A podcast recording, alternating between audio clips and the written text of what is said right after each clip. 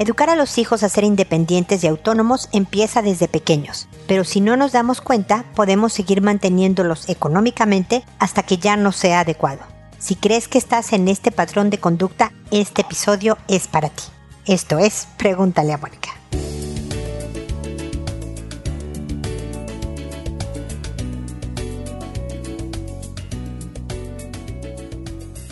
Bienvenidos amigos una vez más a Pregúntale a Mónica. Soy Mónica Bulnes de Lara como siempre. Feliz, muy feliz de encontrarme con ustedes. Siempre me gusta tener este contacto y les agradezco su preferencia, su paciencia para oír sus respuestas, las personas que me consultan, pero pues contesto por orden de llegada y pues me tardo a veces un poco, pero siempre, siempre contesto. El día de hoy hablamos de los hijos y la subvención, como yo le llamo, ¿no? Es decir, el darles dinero para sus cosas que desde luego, mientras son menores de edad, es decir, hasta el fin de la adolescencia, más no, de hecho un poco más en la universidad también, requieren de una eh, mesada, de un dinerito que poco a poco vayan aprendiendo a administrar. Recuerden que el objetivo de nosotros los papás es hacer hijos adultos, ¿no? Ese es nuestro único objetivo, hacer adultos responsables, íntegros, autónomos, independientes, los mejores hijos que podamos. Nos vamos a equivocar en el camino, ¿ok? Van a tener algunas fallas y faltas por nuestra educación, pero pues porque nadie lo hace perfectamente. Pero en general,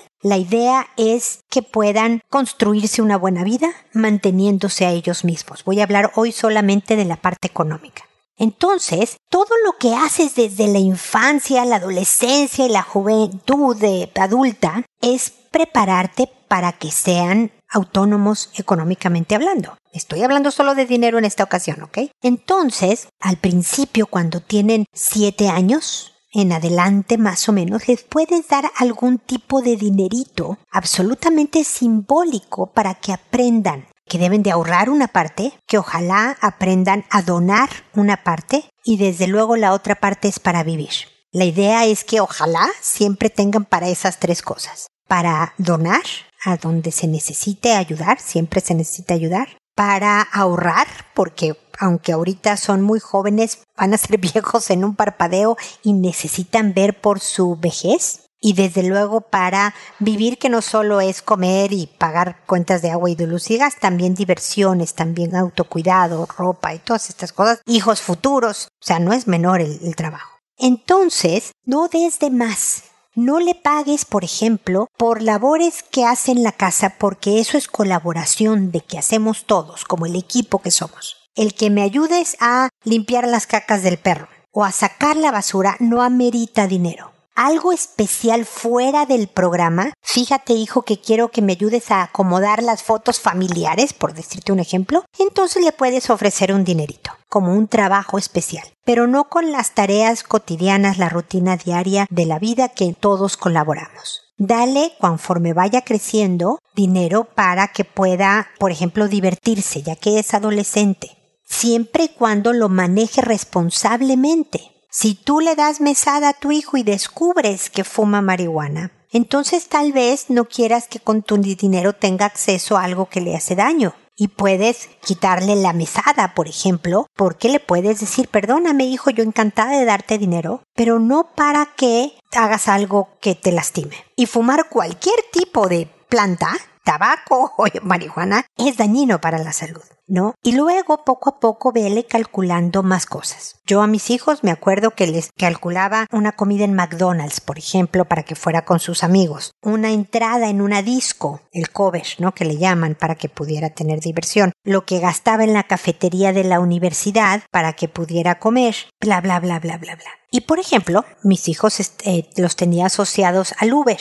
¿No? Ellos podían pedir Uber y se cargaban mi tarjeta, pero yo descontaba sus Ubers de su mesada. Es decir, si habían, no sé, gastado cinco pesos en un Uber, a la mesada siguiente yo le restaba cinco pesos y se las entregaba. De manera que se van también autoadministrando. He sabido de casos que jóvenes que de Uber se manejan como si tuvieran chofer particular y son unos cuentones de horror para los papás que tienen que pagar independientemente que regañen al hijo por haberse sobrepasado. Entonces es enseñarles responsabilidad, medirse. Yo me acuerdo que la primer mesada que le di ya formal a mi hijo adolescente para el mes, por eso se llama mesada, la gastó en 15 días. Y a los 15 días me dijo, mamá, me quedé sin dinero y vamos a ir los amigos a, no sé, McDonald's, ¿no? Pues mala suerte, hijo, lo siento muchísimo. El próximo mes administrate mejor, pero no vas. Y les caes mal un rato, o lo entienden, o no, se molestan con ellos mismos, la vida. Pero de verdad no les volvió a pasar a mis hijos. O por lo menos si les volvió a pasar, yo no me enteré. Ya no vinieron conmigo a decirme, oye mamá, dame más dinero.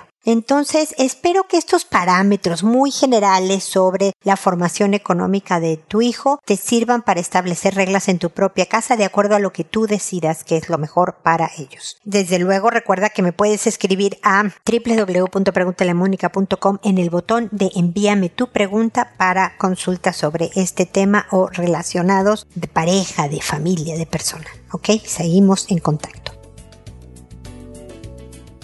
Y una vez terminado mi comentario inicial, ahora sí me dispongo a responder sus consultas que como saben lo hago por orden de llegada, como les mencionaba hace ratito, que a todo mundo le cambio el nombre para conservar su anonimato, que una vez que he respondido y el programa se publica en la página, yo les envío a las personas que me consultaron un correo avisándoles del número de episodio, el título del episodio en que les contesté, el nombre que les puse y para facilitarles toda la cosa, les mando el enlace donde pueden escuchar mi respuesta. A todo mundo le voy a agradecer, ojalá que pongan opiniones, comentarios, reviews, como le llaman en las páginas, ¿no? Eh, si les gusta, pregúntale a Mónica, pónganlo ahí. Eso también me ayuda en mi trabajo y es su manera de colaborar con mi trabajo.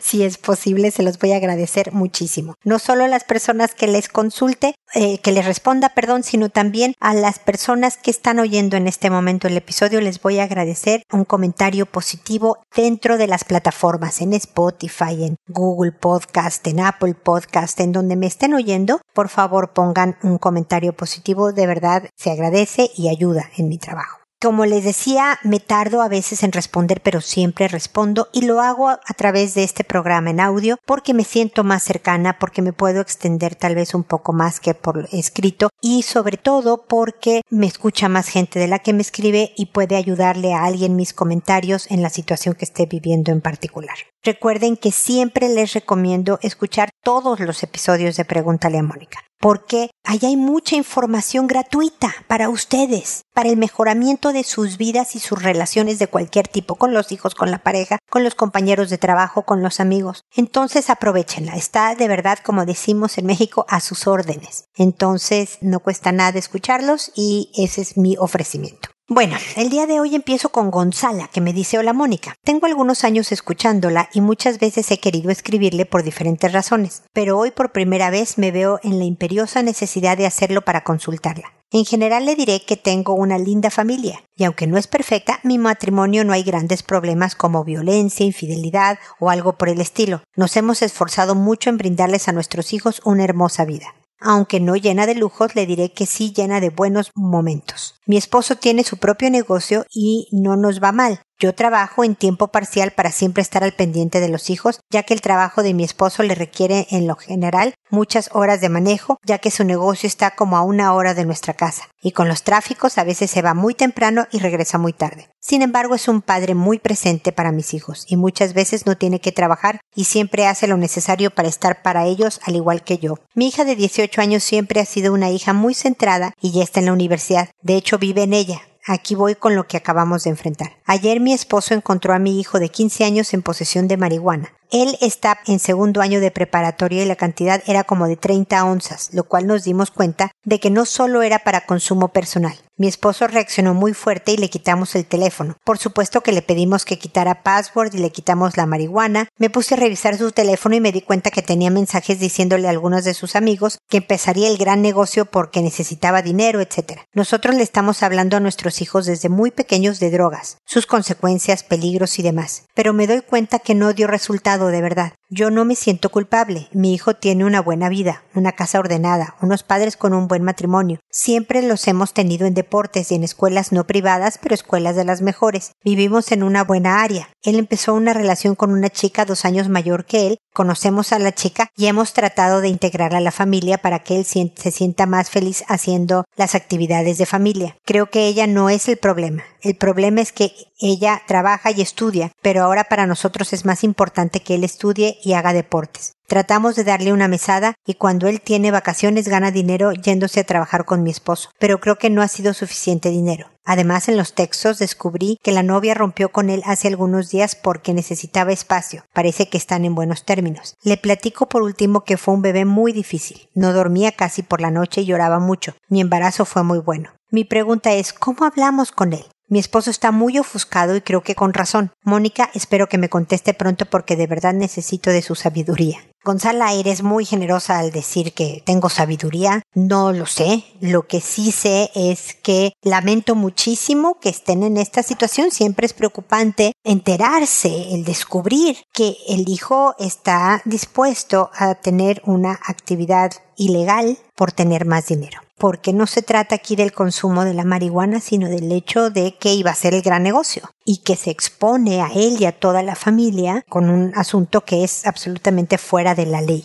Los felicito por la familia que han construido, por la casa que les han dado los hijos y demás, pero hay hijos o hijas que descubren en un momento que hay dinero fácil, que hay dinero rápido, yo me acuerdo alguna vez que no sé cuál de mis hijos o mi hija me dijo, ¿sabes que voy a comprar cigarros? Y los voy a vender de forma individual más caro, ¿no? Eso para ganarme mi dinerito. Y yo sí hablé y les dije, mira, este es un negocio en el que le haces daño a alguien. Pero es asunto de ellos si fuman o no fuman. Sí, de verdad, sí es su asunto. Y o si no es contigo, van a comprar los cigarros por otro lado. Pero no seas tú el que o la que, porque no me acuerdo quién fue, provee de algo que va a hacerle daño a una persona. Entonces, no solo es la ganada de dinero, que siempre es atractiva, ¿no? Y a veces nos dejamos ir por eh, este mundo de tener más acceso económico, dejando atrás ciertos valores. Y después descubrimos que no se vive tan feliz desde luego, el dinero sí da felicidad, desde luego, pero cuando has comprometido tu marco de valores, acaba pesando y acaba de verdad afectando tu vida personal.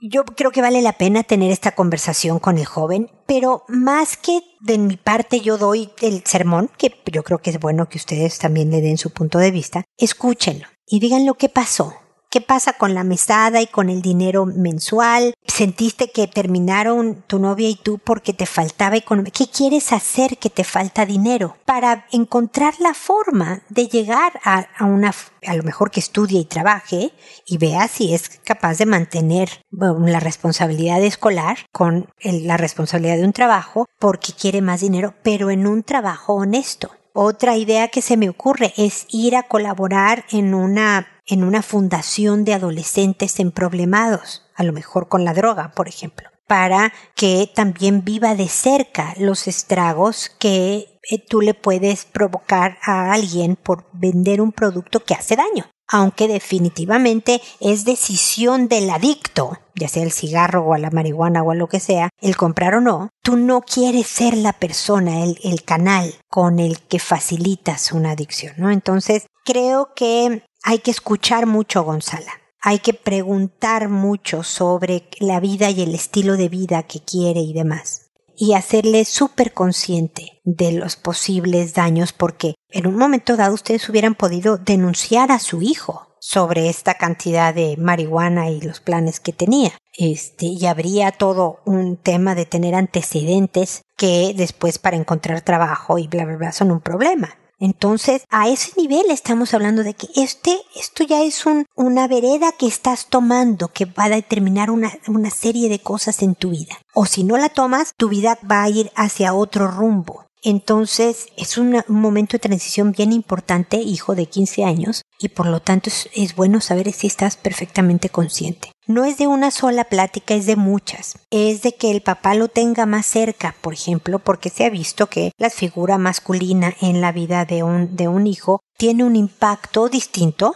también muy necesario el tuyo, Gonzala, pero que se lo lleve. ¿Quieres trabajar? Vente conmigo. ¿no? Y gánate más dinero, aunque estés en el colegio, pero siempre que no estés bajando calificación, bla, bla, bla. Espero haber expuesto puntos que les puedan servir, Gonzala. Si necesitas más, mm, vuélveme a escribir y encantada de la vida te acompaño en, en este momento inquieto. Yo por lo menos creo que lo detuvieron a tiempo y espero que la reflexión y las consecuencias, el celular, quitárselo, no le veo mucha utilidad. Yo creo que hay otras formas de que se pueda manejar esta situación porque creo que si le quitas la mesada, le quitas el celular, y él ya está tentado a tener una vida o a tomar decisiones que le den dinero rápido, no importando su marco de valores, podían ponerlo en riesgo. Entonces mi manejo sería distinto, más de, a ver, resolvamos el problema. Si el problema es de dinero, no te vamos a dar más mesada, pero quieres estudiar y trabajar, sí, pero hay condiciones para hacerlo, ¿no?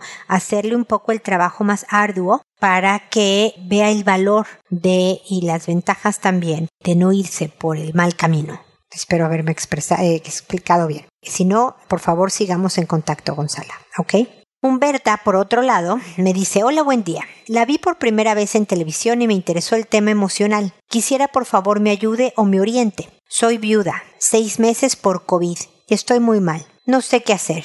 Me siento vacía, sin timón. Por mí no me levantaría mas casi todos mis hijos me culpan por la muerte de mi amado esposo. Me siento que me mata por dentro esto. Ya no puedo ver a mis nietos, siento que estoy en un callejón sin salida. Necesito ayuda. Pero no estoy trabajando. Apenas llego al fin de mes encerrada en mi cuarto. Me siento en el fondo del fango. Me gustaría que me ayude, por favor, pero no tengo dinero, la vi por televisión y por eso me atreví a escribir. Humberta, qué bueno que me escribiste porque yo no te voy a cobrar nada por esta conversación. Yo sé que no es lo mismo que ver a un terapeuta en persona, pero esta es la opción que ofrezco gratuitamente para dar asesoría y desde luego acompañarte. No estás sola, Humberta. Lo primero que te tengo que decir es que hace muy poco que eres viuda.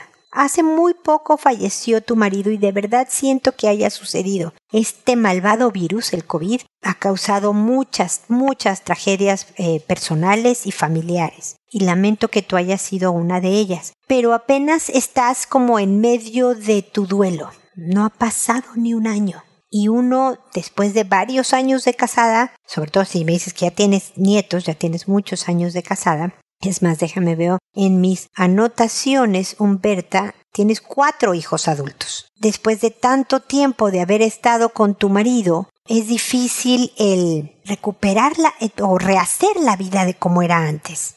O una nueva vida, rehacer algo distinto a como era yo antes con una persona, ahora sin ningún, esta persona, después de, toma tiempo, Humberta. ¿Cómo esperas en seis meses decir, bueno, ya, estoy muy triste, falleció, pero no, la verdad es que hay, son muchos aspectos de tu vida los que han cambiado, sobre todo si tristemente tus hijos te culpan. No sé si a ti te dio COVID primero y lo contagiaste o salieron y ahí él se contagió, alguna imprudencia, no importa.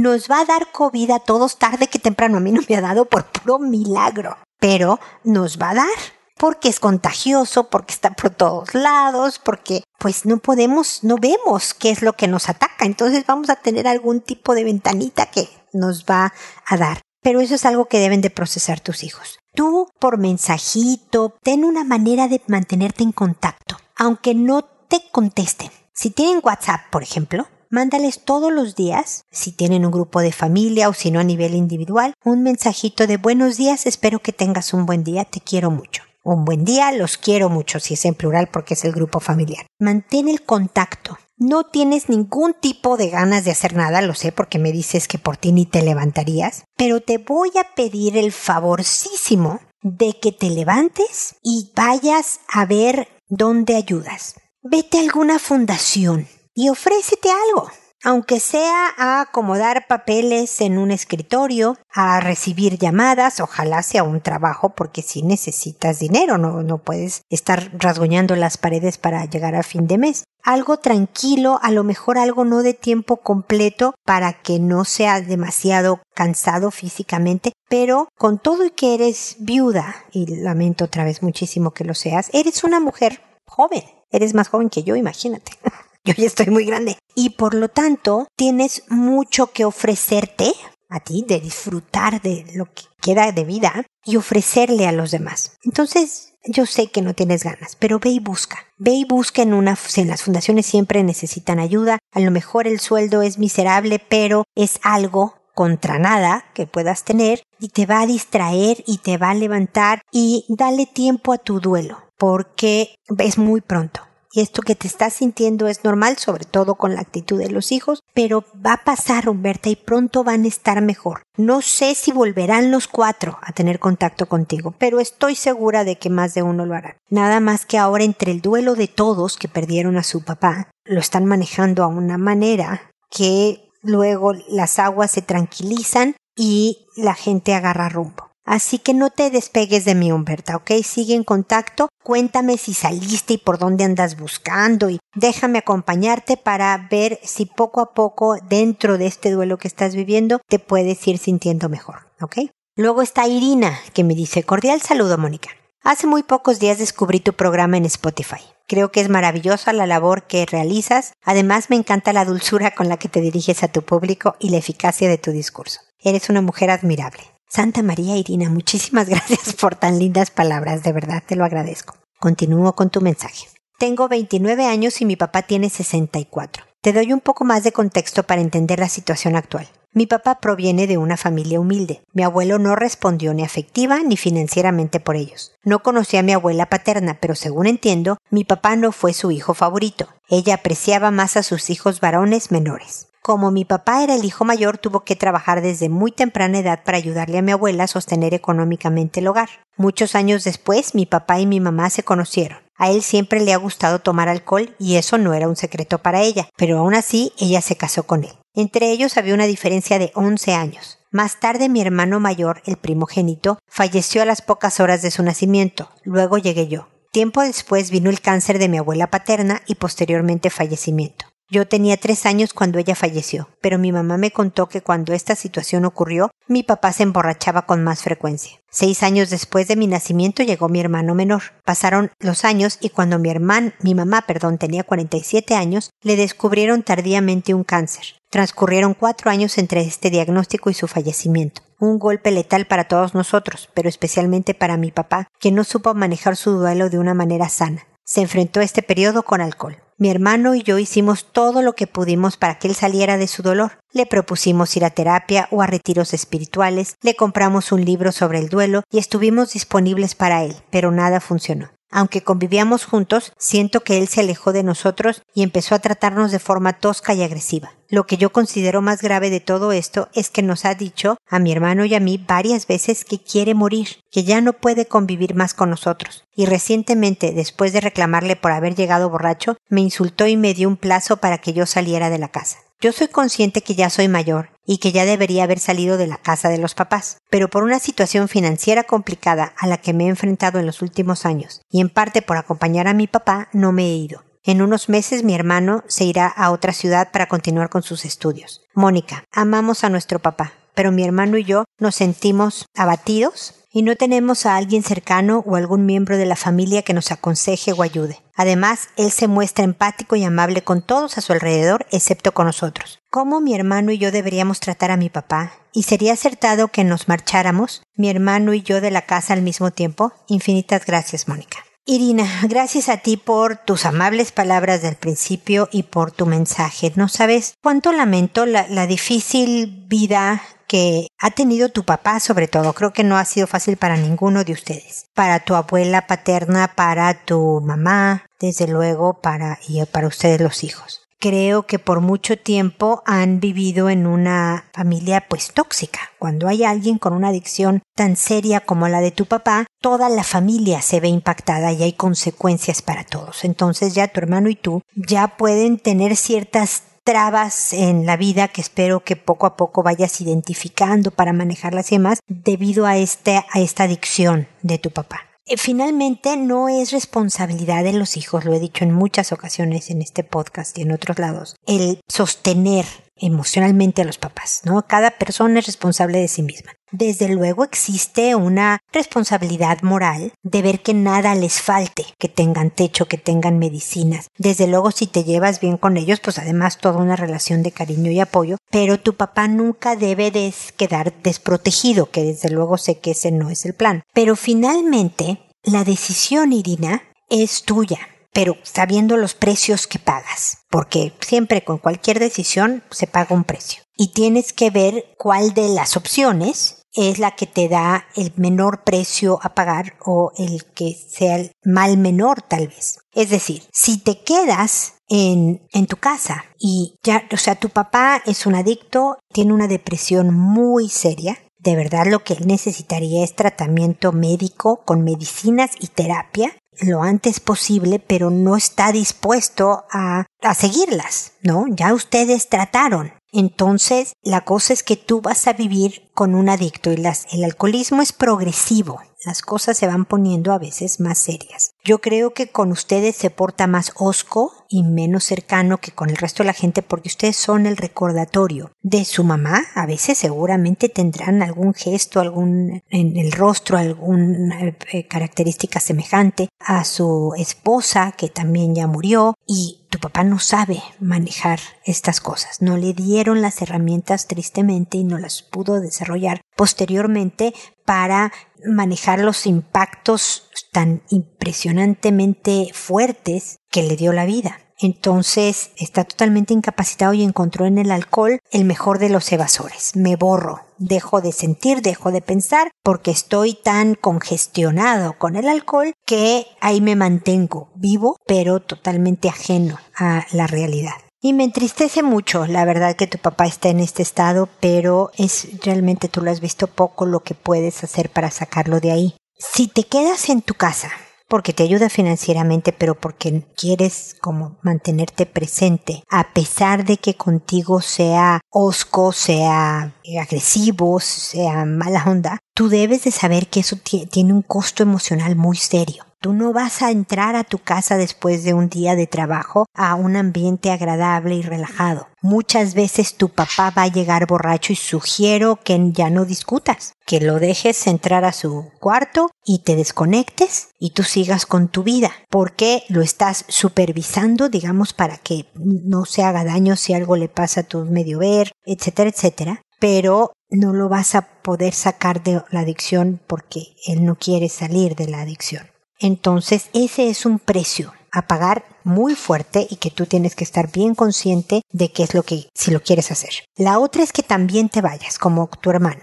Eso haría para ti la construcción de un ambiente más sano. Te alejas de la toxicidad de vivir con un adicto, con un alcohólico. Pero sabiendo que dejas a tu papá en el alcoholismo y en la depresión, pero que no es tu chamba, que es no esta no fue ni tu culpa ni tu responsabilidad y puedes nada más verificar pues que tenga comida, que esté comiendo, si tiene algunas medicinas que las esté comprando y se las esté tomando, me explico, tener contacto con él, pero de una manera más lejana. Eso también tiene un costo emocional. Que si tú te salieras de la casa y Dios no lo quiera, le da un infarto a tu papá y que tú digas, ay, qué horror, me salí y lo maté de la tristeza, no es cierto, mi querida Irina. Son cosas que van a ser de la vida y no fue tu responsabilidad. Tú tienes derecho de tener una vida sana y más tranquila y más positiva y menos tóxica. Pero la decisión es tuya. Si te quedas en tu casa, tienes que hacer lo posible por tener distancia emocional de tu papá, construirte el mejor de los ambientes, no sé si tu cuarto sea tu refugio, mientras lo estás supervisando a la distancia, cuidando que coma, que se tome sus medicinas, que, ¿no? Que ahí siga, profundizando tristemente en su adicción. O irte a otro lado y verlo desde más lejos. ¿Me estoy explicando? Esto para ti, o sea, en medio de todo esto, tú has vivido el duelo de tu mamá, que no sabes cuánto lamento que le hayan diagnosticado tarde y que todo esto haya sucedido. O sea, para ti, para tu hermano no ha estado nada fácil la situación. Entonces también deben de traer temas emocionales complicadones que espero los tengan medio identificados y ojalá se estén tratando con una psicóloga por un tiempo porque también requieren de estrategias de manejo para impactos tan fuertes que han tenido. Y desde luego ya sabes, Irina, aquí estoy. Aquí estoy para seguir peloteando ideas, para desahogarte y despotricar. Si nada más me quieres escribir para decirme qué horror, mi papá hizo esto y cómo se le ocurre. Acá estoy, yo soy oreja. No estás sola, lo mismo que le decía antes a Humberta. No estás sola, Irina, aquí estoy y, y te acompaño, ¿ok? Así que ojalá nos podamos seguir escribiendo. Juventino me dice, ¿cómo puedo ayudarme mentalmente y poder entender que llevo dos años viviendo con mi madre de 83 con demencia senil y cáncer? Debo tomar la decisión de internarla ya que por mi trabajo y mi relación de pareja no puedo seguir conviviendo con ella. Juventino, lamento muchísimo que tu mamá tenga demencia y cáncer. Eh, son dos diagnósticos bien duros. Ella la debe de estar pasando complicada. Mira, te voy a decir una de las ventajas de la demencia senil. Hay, hay mucho desconocimiento de la propia enfermedad. Hay veces que lo sufren más los que están en alrededor que el, la persona misma que tiene la demencia. Entonces, tiene sus ventajas. Yo sé que es medio fuerte decirlo y te lo dice una persona que tiene un papá de 85 casi, el mes que entra cumple 85, con un tipo de demencia, con Alzheimer. Entonces, para él la vida ahí sigue, ¿no? Y es una la que se da cuenta de lo diferente que es el papá de ahora que el de antes.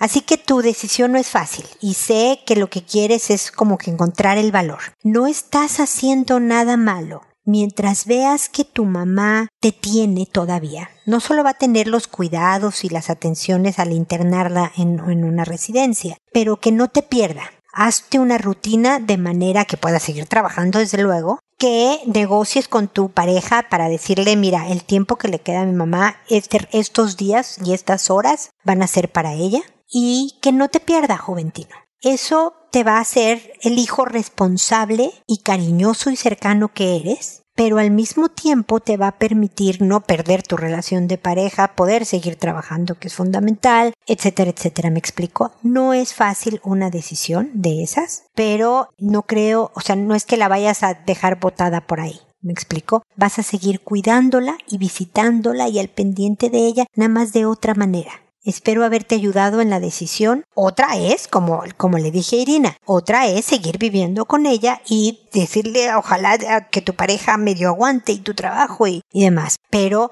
es un operativo. Mi papá no tiene cáncer, Juventino. Solo tiene Alzheimer, que no es... Y es un operativo cuidarlo. Yo que vivo en Chile y él en México, le hago el supermercado, le pago todos los impuestos que tiene que pagar de su departamento. Todo lo que yo puedo hacer por internet lo hago yo. Mis dos hermanas que están en Ciudad de México son las que lo, llevan al doctor y a la peluquería y, ¿no? Y tal y tal y tal y tal y tal. Cuando yo voy a México les doy un respiro a mis hermanas y yo me dedico a todos los cuidados. O sea, somos tres hermanas coordinando cosas para una sola persona. Y tú estás aquí lidiando con un solo con una mamá que tiene dos cosas importantes. Entonces necesitas del operativo, como le llamo yo, y el operativo es la residencia donde vas a internarla. Así que respira, cuídate, porque esto también tiene un desgaste físico y emocional importante. Y como he dicho en todo el programa, aquí estoy, Juventino, para consolarte, para oírte, para acompañarte en estos difíciles momentos. Espero que sigamos en contacto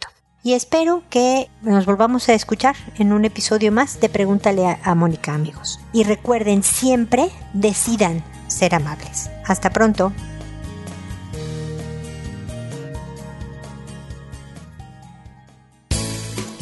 ¿Problemas en tus relaciones? No te preocupes, manda tu caso, juntos encontraremos la solución. www.preguntaleamónica.com Recuerda que tu familia es lo más importante.